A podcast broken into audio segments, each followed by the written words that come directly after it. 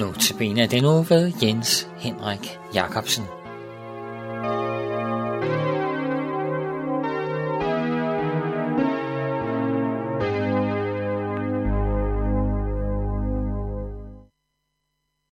God aften. Vi er i påskeugen på vej mod påske. Vi kalder det også for den stille uge. Og jeg har som overskrift valgt ordet vejen, særligt med henblik på, at vi følger Jesus på hans vej mod Jerusalem, hans vej mod lidelsen, døden og korset og graven.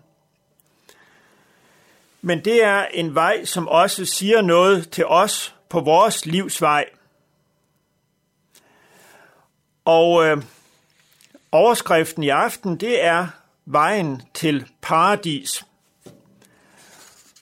Og vi vil høre om de to røvere, de to forbrydere, som blev korsfæstet og henrettet sammen med Jesus, en på hver side af Jesu kors.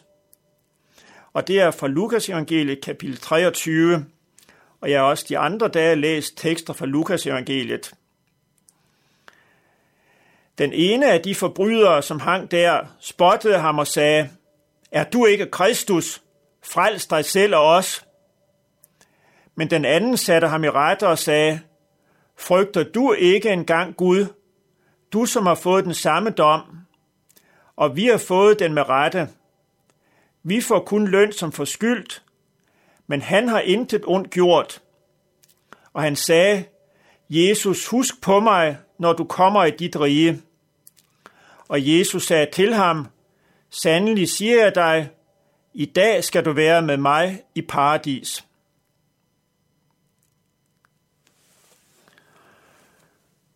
To forbrydere blev henrettet dødstømt sammen med Jesus.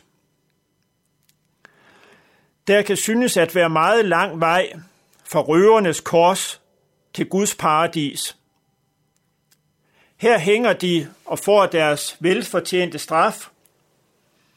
Vi ved ikke så meget om de to røvere. Vi kender ikke deres navne. Vi kender ikke deres livshistorie. De har sikkert på mange måder haft et tomt og tragisk liv. Vi ved det ikke. Vi ved kun, hvordan deres liv endte.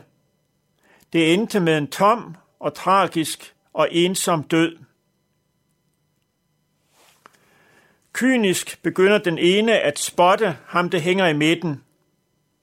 Er du ikke Kristus, så frels dig selv og os. Han siger det nok med en vis sarkasme. Han samler ligesom den sidste bitterhed her til, til allersidst. Er du ikke Kristus, så frels dig selv og os. Dog får denne røver uden at vide det, sagt noget rigtigt. Han får indirekte sagt, at ham der på det midterste kors, Jesus, han er Kristus, og at han også er den, der kan frelse. Den anden røver, ham på den anden side, han havde nok haft et lige så tomt og tragisk liv, og havde nu udsigt til en lige så tragisk og ensom død. Og han får som noget af det sidste, ja nok de sidste ord, han får sagt, der får han fremstammet bønnen, Jesus, husk på mig, når du kommer i dit rige. Vi kan næsten fornemme hans trætte, afkræftede stemme.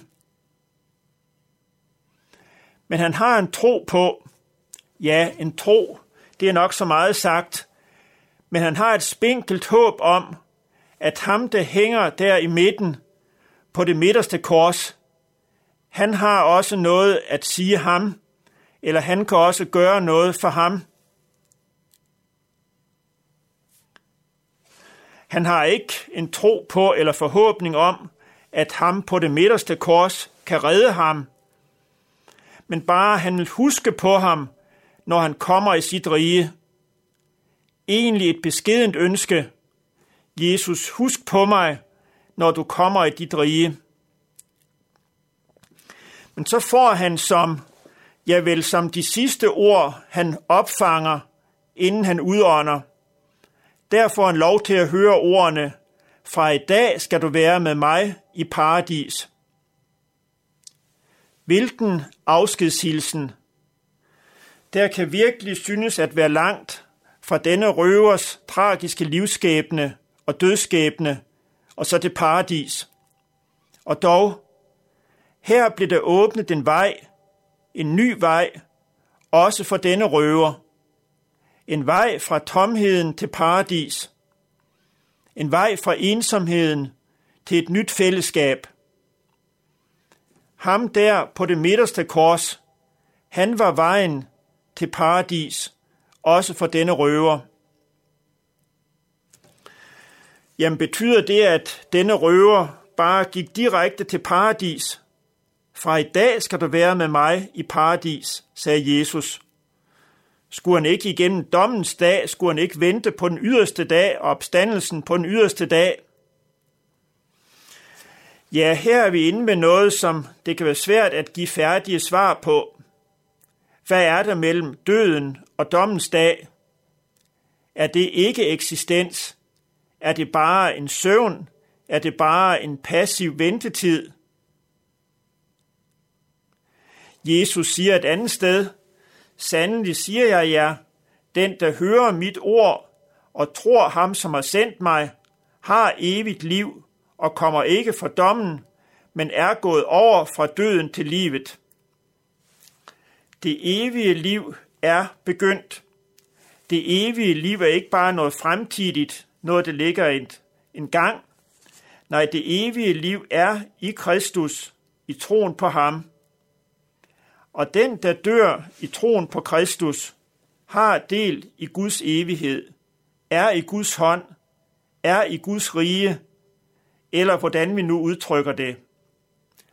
Og han eller hun kan se dommens dag i møde med fortrøstning, fordi dommeren selv lod sig dømme for os.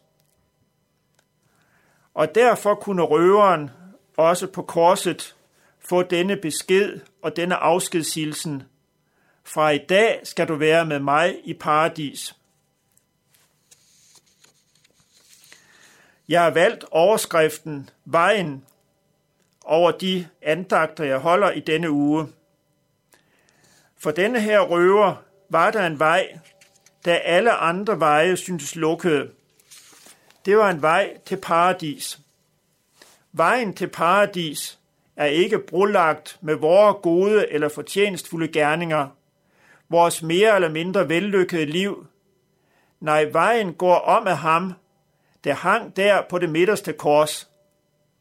Han har banet vejen, som nu er åben for en røver og også for os. Lad mig og i min sidste stund det hører af din egen mund. I dag du være skal med mig i paradis i himmeri. Og så vil jeg ønske dig, som hører dette, nogle rigtig gode påskedage.